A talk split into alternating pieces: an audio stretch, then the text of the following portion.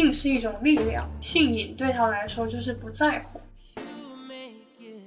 他不会真实的满足我相类似的欲望，他更多的是满足我一种观看的欲望。快感这种东西还是挺微妙的，它虽然不持久，但是它可以延续很久，就是一直让你回忆起这种快感的感觉，继续去往别的地方想。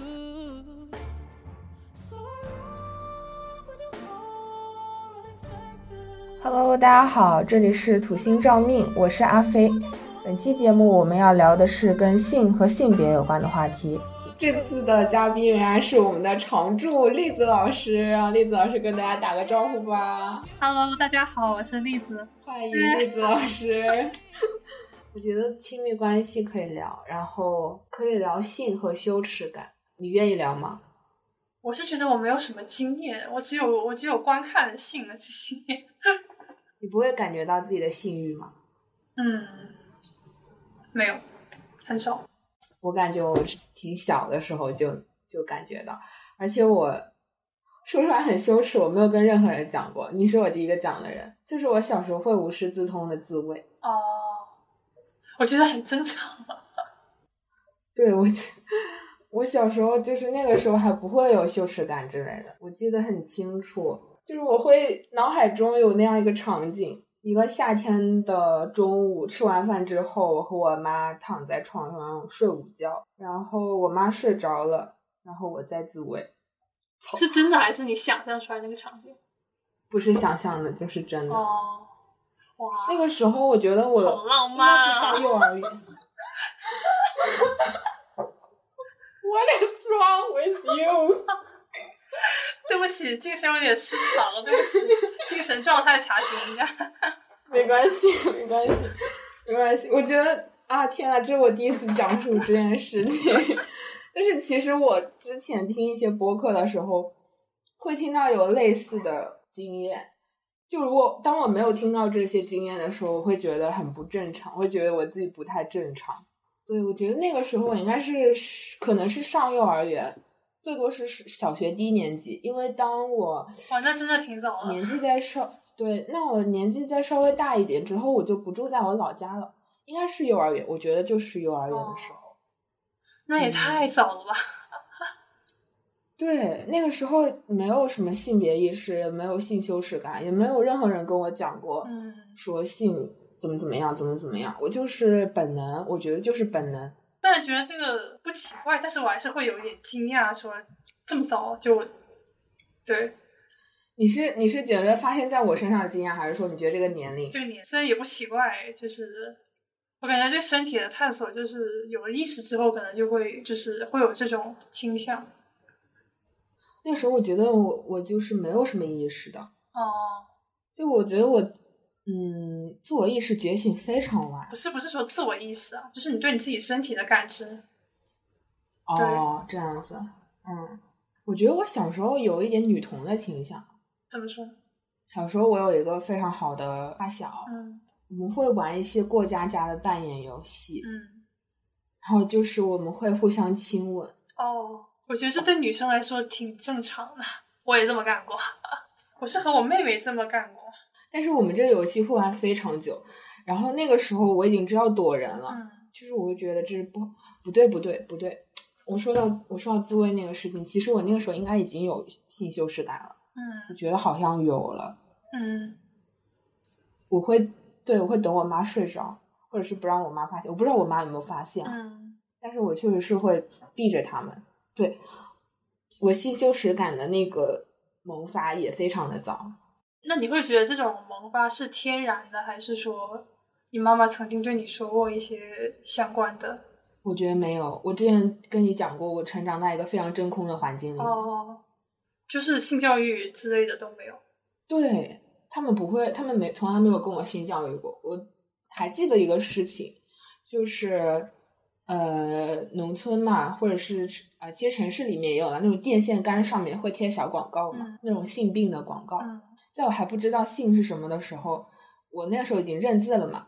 啊，有一次路过一个电线杆，我就问我妈，还是问我爸，我不太记得，我就问我爸妈，性病是什么？我就指着那个跟他们讲性病是什么，嗯，然后他们就很尴尬，就一副我好像问了一个不该问的问题那种神情，然后我立马我就知道这问题不该问，然后立马就知道性病不是一个好东西。哦，我感觉我也是一不小心问到一些禁忌词，然后我父母也是说，他们告诉我是你不要再问这个问题，他们的思路是觉得禁止我想类似的问题，就他们会嗯比较威严嘛，或者说比较严肃嘛那种神情。对，我觉得我爸妈就他不是那种严肃或者威严的表现，他们是尴尬或者说甚至有一点紧张。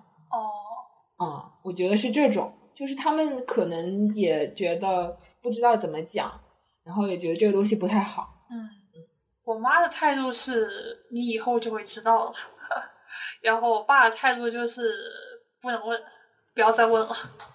我感觉我的经验都是在观看各种很真实的性爱场景的时候才意识到，哦，原来有这个东西。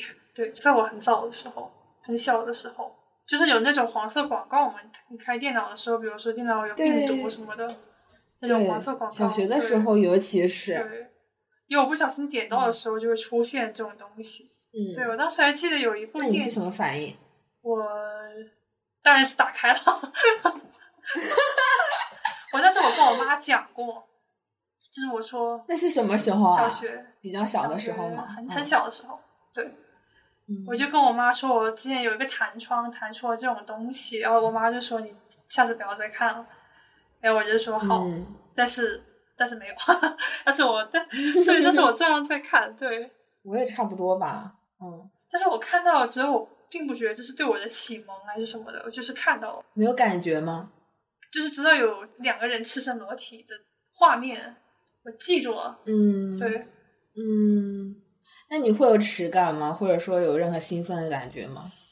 嗯、呃，我知道这是我爸妈不允许我看的东西，但是我并不避讳，并不逃避看这种东西。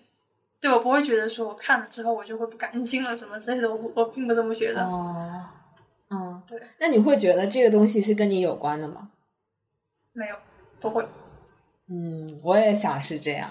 就是我也觉得你可能看的时候就是没有什么没有什么感觉，是吧？对，我我包括我现在也会看这种电影。对，我感觉它就是满足了我一种，它不会是真真实的满足我相相类似的欲望，它更多的是满足我一种观看的欲望。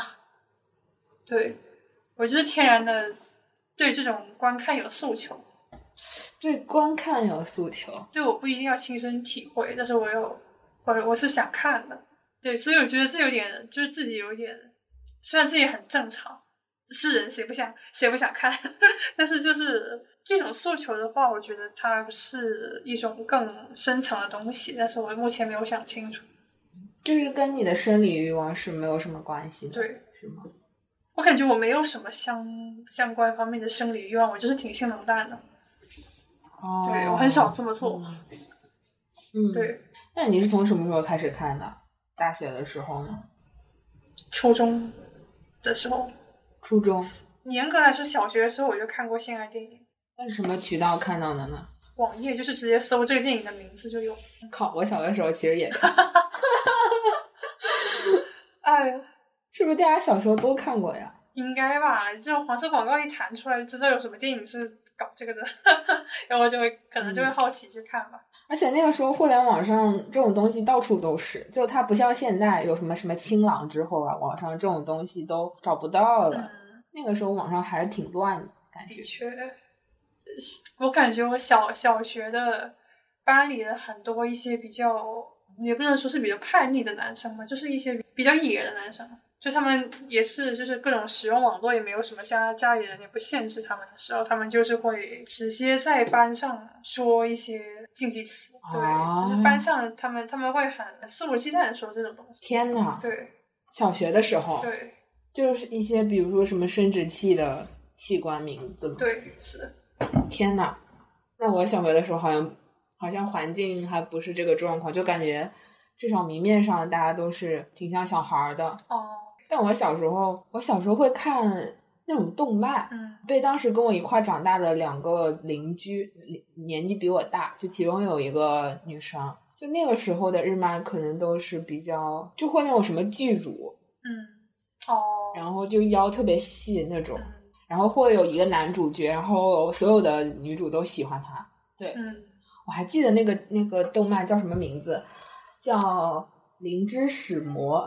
那个发小他带我看过一两集之后，因为因为我呃暑假的时候，我几乎每天下午都会跟我爸去学校，嗯，然后在办公室里面玩电脑，嗯，然后我就会搜这个动漫看，嗯，然后它里面会有一些稍微露骨一点的，就那个时候我看起来很露骨，嗯，比如说把那个女生的胸部画得特别特别大，嗯，会有一些类似于性行为的那种擦边的剧情吧。嗯，那你小时候看小说的时候会有类似的启蒙吗？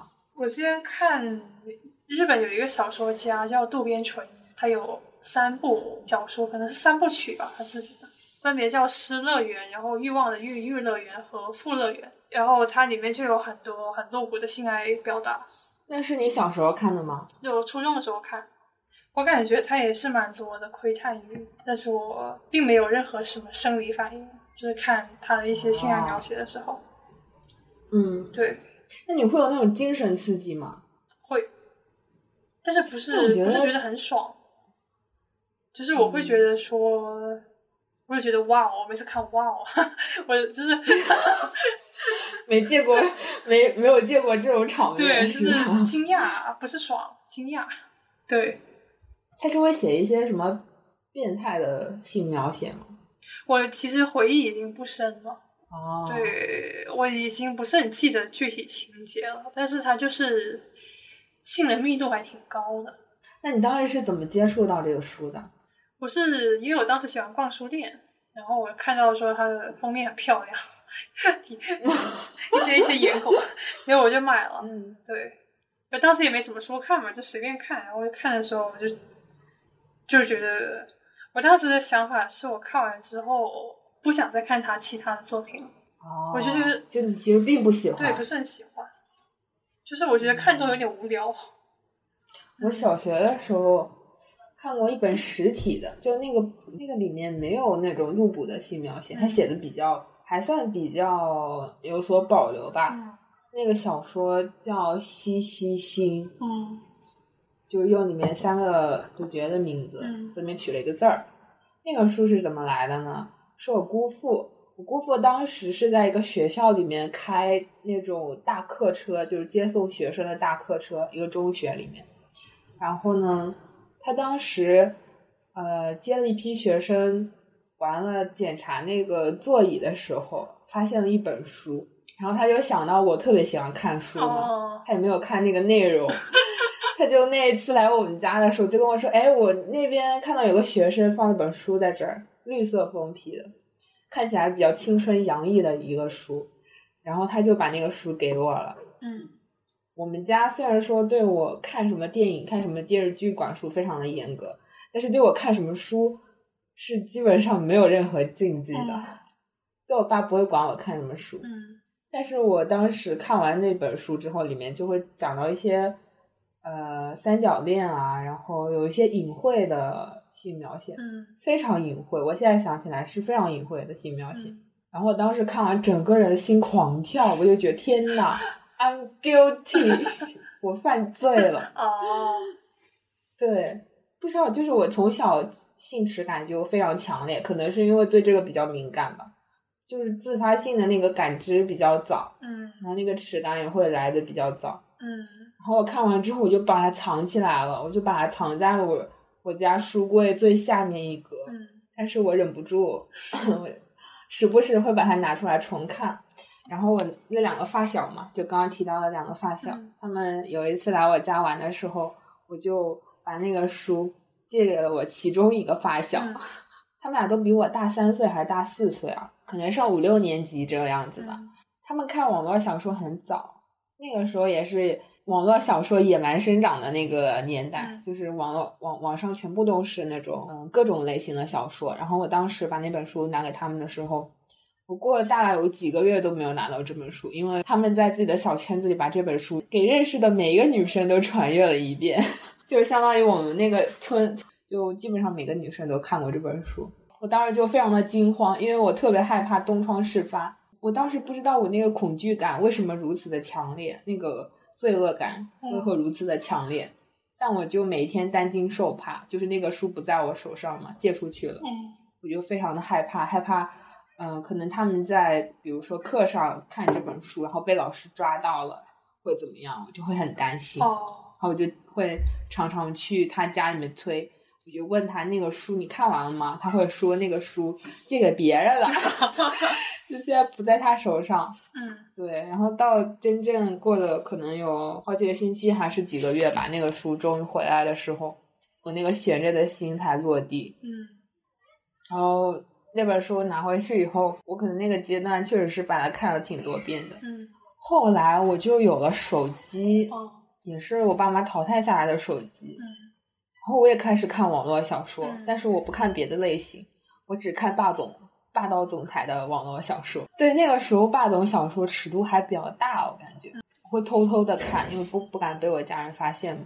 就是我整个人非常分裂，就我感觉我整个小学的后半期一直到初中的阶段整个人都比较分裂、嗯、高中的时候就没有再看了，高中没有时间看、嗯、而且那个时候好像已经不感兴趣了。哦，嗯，不不怎么想看了。嗯，但是初中的时候我就经常比如说周末的时候我就会一整天都待在我外婆家的二楼，然后用我那个小小的屏幕很小的手机看看小说。嗯，我觉得我爸妈到现在都不知道，他们肯定不知道我看小说、哦、但也未必吧，他们可能知道，但是就是没有讲、哦、有可能没有讲。嗯，但现在想起来我爸妈其实根本不管我的，他们不管我看什么书、嗯、那你是你是觉得性耻感和禁忌感是同一种东西吗？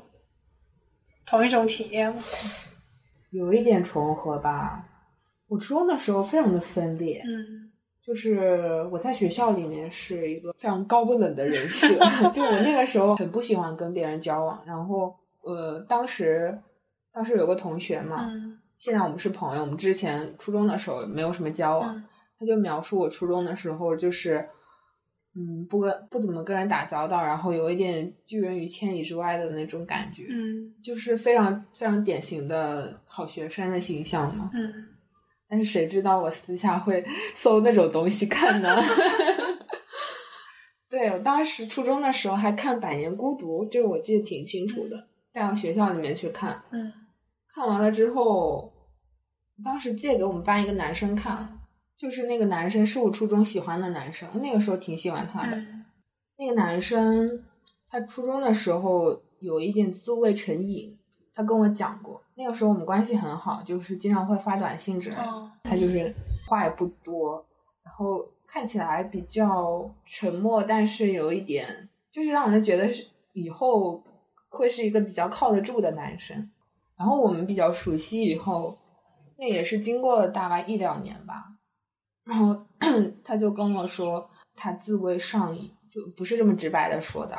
那个时候我真的很被吓到，你知道吗？因为没有一个活的男生跟我这么讲过。嗯嗯，然后他会说因为这个事情他精神不太好，就是可能上课的时候会走神啊什么的，但是他没有办法控制自己、嗯、他还跟我讲他有时候会把我作为他手淫的对象。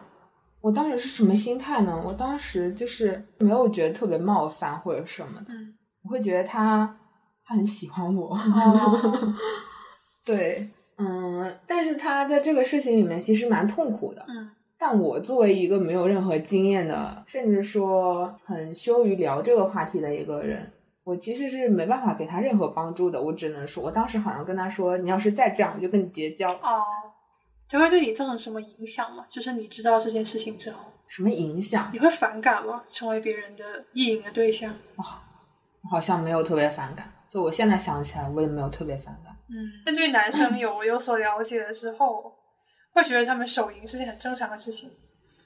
嗯，然后但那个时候我是非常震惊的。哦，对对，如果是那个时候我也会很震惊，但是我现在就是觉得这个逐渐接受的过程、嗯。我是觉得。嗯，那个手淫的对象、嗯、我也不好不好讲，我觉得是替代性很高的、嗯、对，他只是需要一个对象、嗯、让他亢奋起来、嗯、对、嗯、所以我可能也不会很反感吧，不会放在心上。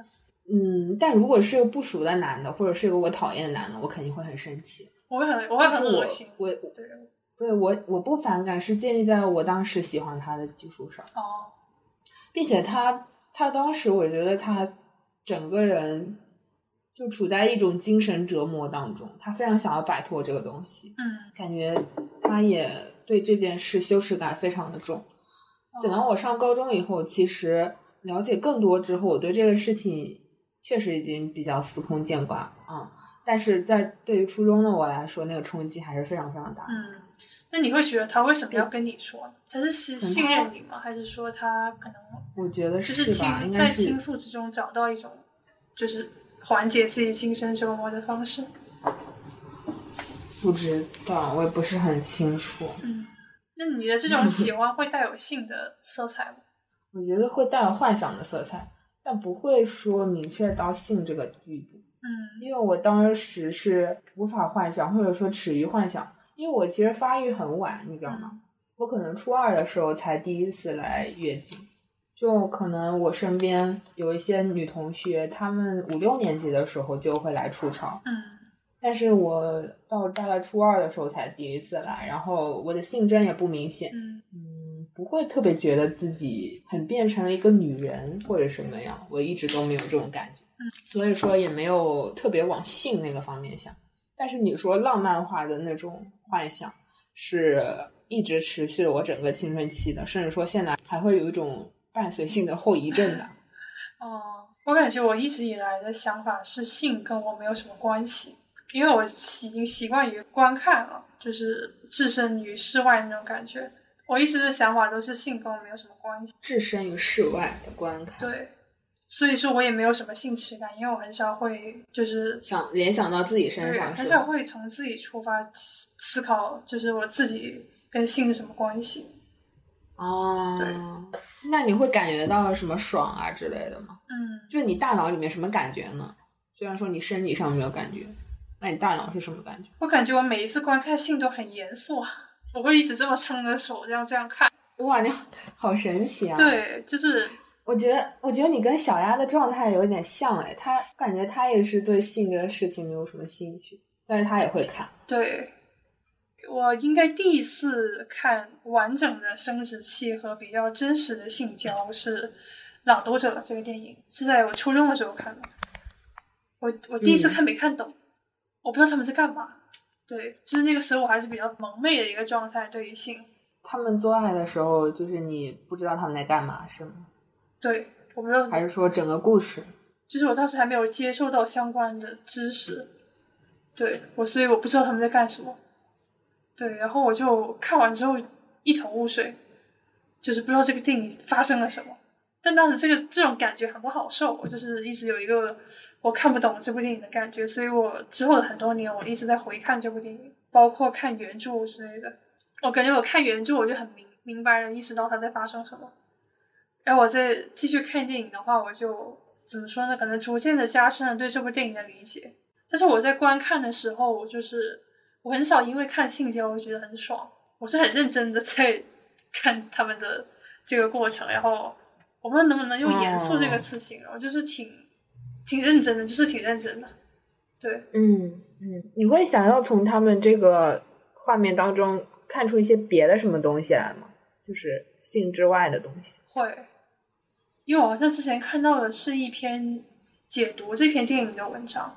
对，他大概的意思就是说性是一种隐喻，呃，在这个特定的二战背景之下，这两个人就是一种代际关系，就是父辈和子辈的这种关系、嗯、但是他用一个很细腻的一种一种爱情或者是性交的关系表现出来。嗯，对，我当时就接受了这个看法。对，然后我就每一次观看他们的爱他们的性交，我都会觉得这是一件很严肃的事情。对，所以说快感是有的，我能感受到快感，但我觉得这也是他想让观众感受到的，导演想让观众感受到的东西，也是这个作者、嗯、我就是觉得他可能希望观者在快感之后继续停留在这个这种感觉之上。我感觉快感这种东西还是挺微妙的，它虽然不持久，但是它可以延续很久，就是一直让你回忆起这种快感的感觉，嗯，然后继续去往别的地方想。但这是拍的比较好的电影里面的一些性爱的场景，就它不是说为了性爱而性爱。那你会看那种为了性爱而性爱的片子吗？就没有什么情节，没有什么深刻的寓意。我觉得亢奋就是这种，我觉得它讲的就是性和暴力本身吧。我也不好说，但是我没有感觉到它传达了这之外的任何东西，哪怕它运镜很漂亮，然后它妆造也很漂亮，但是我还是不喜欢。嗯，对，就是你对这种单纯的肉欲没有太大的兴致是吗？对，你会想要那种艺术化的性爱，会比较倾向于观看这一种。我觉得我比较喜欢那种可以让我回味的性爱，也不一定说是艺术化，就是我可以长久的去思考的这种性爱。因为我觉得本来性爱的发生也不是说完全单纯的就这么发生，它总是有一些额外的理由触动你去。当然也也也有也有一些呃，我之前看了一部电影叫《女性瘾者》，就是有性瘾的人，嗯，我感觉他对性这个东西就是一直在挖掘它的含义，就是挖掘它能给我们带来什么。我记得他有一句台词是呃，就是这个女性瘾者自己描述是性是一种力量，然后另一句是说，嗯，性瘾对他来说就是不在乎。我就觉得有一点好玩，就是我们平时的一些语气词 fuck yourself， 这这这用这种性爱的这种动词来辱骂一个人的时候，我感觉就是这种不在乎的感觉，嗯，或者说是提醒自己不在乎吧，我我也不知道怎么描述。就是他说性瘾就是不在乎这一点，我还挺喜欢这个描述的。感觉你是从一个比较抽象的层面上来感知，或者说去思考吧，感觉也没有太多的感知。嗯，是，我的确对性没有什么感知。你有尝试过自慰吗？没有这个需求？没有，从来没有。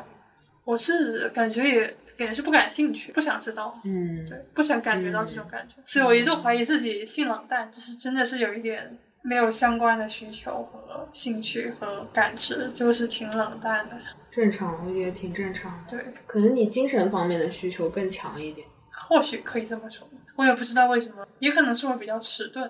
可能我会在往后的人生中逐渐意识到这一点。嗯，也有可能。就跟我现在对亲密关系没有什么诉求一样，我觉得是很相似的东西，嗯，两个东西挺统一的。可能就是这个开启对来对你来说是比较晚的吧，但对于比如说像我的话就是很早。嗯，我很小的时候就喜欢别人，幼儿园的时候我就有喜欢的男生，嗯，记得蛮清楚的。大班的时候，那个时候不是要毕业了吗？嗯，我就心里有点舍不得。嗯，有一次我们在那个操场上玩，然后我就看到我喜欢的那个男生，就跑过去抱住他。哦，就是那个时候非常本能驱动，不会考虑任何的事情。嗯，小学升一年级上那个预备班的时候，嗯，我就喜欢另一个男生，那个男生他会骑自行车载我。天哪，我觉得就是最早的一些古早的浪漫气氛。哦，我记得他的自行车是一个蓝色的自行车。嗯，就是那种小孩骑的，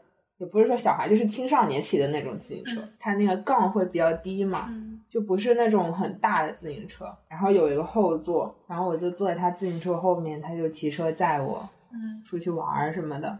小时候会玩那种过家家的游戏嘛，嗯，那个时候有一个有一个动画片叫什么《守护甜心》，哦，三四年级、四五年级的时候，《守护甜心》很火的时候。我们班一帮孩子就会扮演那个里面的角色，嗯，然后当时我还特别生气，因为我不是主角。虽然说我没有看《守护甜心》那个动漫，我没有怎么看过，但是我知道那个里面谁是主角嘛。我小学的时候是个特别霸道的女生，嗯，就是因为我爸在学校里面当老师，然后我成绩又好，嗯，那个时候就比较无法无天嘛，感觉没有什么顾忌，也不会考虑任何比如说呃，男生跟女生之间有边界感这种。我当时分到了一个什么角色，就是那个里面有一个角色，他是一个配角，但是他既可以是男生也可以是女生。然后我当时就很高兴，因为我是那个女生，他是那个男生，嗯，我记不得他是双性还是什么，还是说他可以是男生也可以是女生，嗯，但是他确实就是那么一个很特别的角色吧。当时就很满意，因为我们俩的那个角色本来是一个人。然后这个男生他的性格是那种比较阴柔的，不是那种非常阳刚非常活泼的那种类型，他唱歌很好听，嗯，比较有艺术天赋吧，我感觉。当时我们会一起去他家玩，他家有一个天台，我们就在那个天台上，然后他就指着那个远处有一小片森林，他跟我们说那里是拇指花园，嗯，有点像一个小团体的一个核心人物那种感觉，嗯，因为他挺有想象力的，嗯，他就把那个故事想象出来，嗯，那个地方叫拇指花园，然后你是谁我是谁这样子。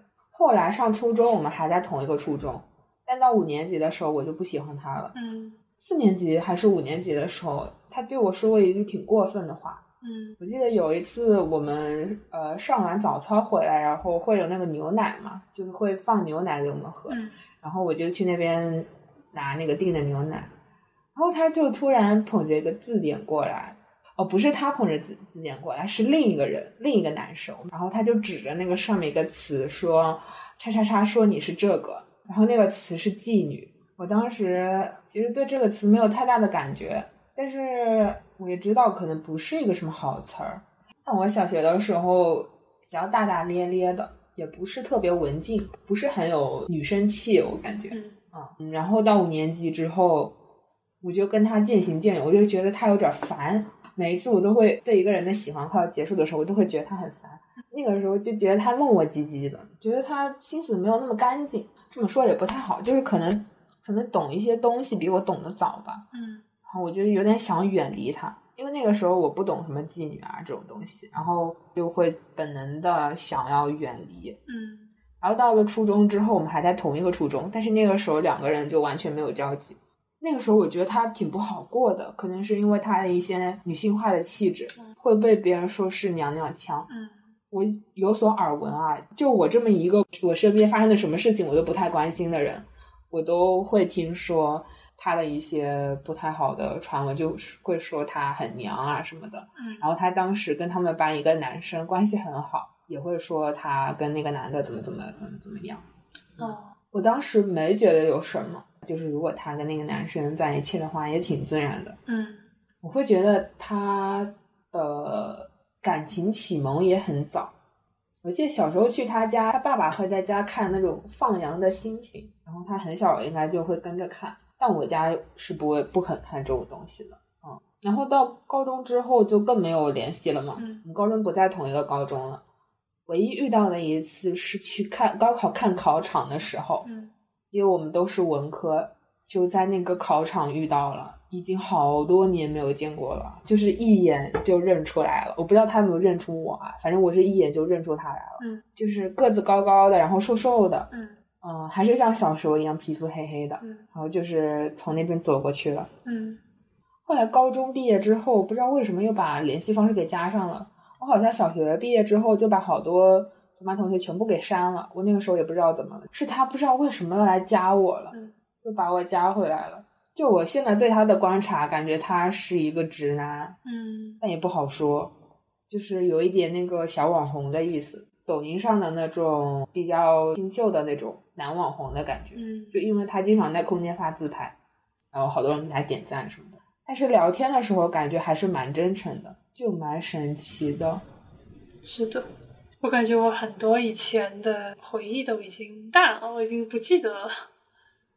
对，我记得很清楚，可能是因为我写过这个事儿。我初中的时候会会特别怀念小学，高中的时候会特别怀念初中。哦，我我感觉我就是这种人，就是每到一个新的阶段，我就会特别怀念上一个阶段，然后我就会写上一个阶段的事情。哦，我初中的时候就写小学的事儿，高中的时候就写初中的事儿。我会有一段时间很密集的怀念，但是很快就会忘掉。就是我真正适应了新环境之后，对过往的很多东西都印象不深刻。我很多东西也不记得了，但是我会记得每一段感情，记得我喜欢过的每一个男生。哦，我是有这种倾向，我是觉得我以前喜欢的男生，我现在慢慢觉得他们都不怎么样。哦，对，然后我以后我就认清我根本不是喜欢他们，我感觉就是不是能够长期长远发展的那种稳定的关系，我都会忘掉，就是逐渐不在意曾经有过这样的感情之类的。我感觉这一定程度上说明我在感情上可能比较强势，比较强势。为什么？就是我在塑造自己的一些，而不是塑造，就是也不能说比较理智，可能有理智的成分在。我感觉我是通过忘掉一些，或者说是逐渐让自己从过往的一些回忆中脱离出来，去适应当下的生活。嗯，我觉得就是觉得自己该往前看，就是我觉得我如果分手了之后，我可能会有很密集的一段时间会觉得难过，然后之后就忘得一干二净。我觉得我是会刻意的不想要自己去忘记这个东西，就是我时不时的就会把它拿出来想一想。哦，有点那种集邮的感觉吧。哦，集邮癖。我是觉得我有有的时候回忆起来，更多的是回忆就是自己在当时的感受，或者是想站在现在这个角度去回忆自己当时的那段经历。我感觉我是已经从当时抽离出来了，我就觉得我没有必要，我就有有一种感觉是我我把我过去的自己淡忘掉了，我想要获得一个自己的新的面貌，就会连带着我当初的一些关系，对，就会逐渐疏远掉。对，我以前是会很刻意的去维护跟朋友的情感的人，可能就这一年改观了吧，觉得就是顺其自然。对，我不想让任何一种关系太亲密或者是太腻歪，我不喜欢腻歪的东西。对对，我会觉得说保留一定的空间，然后然后随缘。对，我会觉得试着去放开它，看它自己怎么发展。对，我不会太刻意去营造什么东西。对，如如果说像以后有亲密关系需要这种经营的话，我会愿意，但是亲密到太亲密，或者是有各种各样的对对方的要求啊什么之类的，我觉得没有必要，就是不适合就分。如果一个我的对象总是让我改，或者是我总是让他改，这样子我宁愿分手。呃，挺势利的吧，就势利不是个贬义词，在我这里就是。因为我觉得本质就是让自己开心和舒服，但我觉得无论是经常回忆过往，还是像我这样对过往放得比较开的人，这两种树都会很漂亮。对，我都会觉得他们，对，他们很独特也很漂亮。对，只是可能是以不同的方式去修剪它，但是我感觉我是不会给这棵树太多养料的人。对，会让它比较自由的生长，也不会说刻意去关注哪一根枝叶之类的。不过这是我比较新进的一种想法，我以前还跟你这种想法挺像的。对，就是感觉是我的一种变化吧。嗯，你以前是会执迷于过去吗？会，但我觉得我也不是执迷于过去，就是我大概理解你的这种感受。对，你是会想要把过去那些不好的东西，就是把它放开，是吗？我觉得好和不好都可以放开，都可以放开。我是觉得在以前的时候，过去对我的重量还挺重要的，相比于我的现在和未来，我会更看重过去。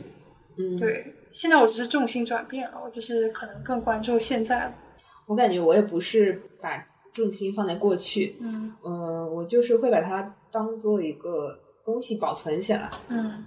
就是有一些人可能会对过去弃如敝帚，嗯，我就会敝帚自珍，这种感觉。哦，你是不怎么会丢东西的人。对对，我觉得过去的东西蛮难割舍的。嗯，我以前会经常翻看我保存的东西，对，现在的话比较少，但是我也不会丢。嗯，对，我我家最近也要搬家了，我感觉就我现在的心态而言，我可能会丢掉一些东西，我也不知道我会丢掉什么，我可能会留在旧的家里，放在那里，对，放在那我不会丢，但是我不会带走。哦，就是看新主人怎么处置，就他丢掉的话，我也不会觉得生气什么的。好，那我们先到这里了。好 ，OK， 那这期节目差不多就聊到这里啦。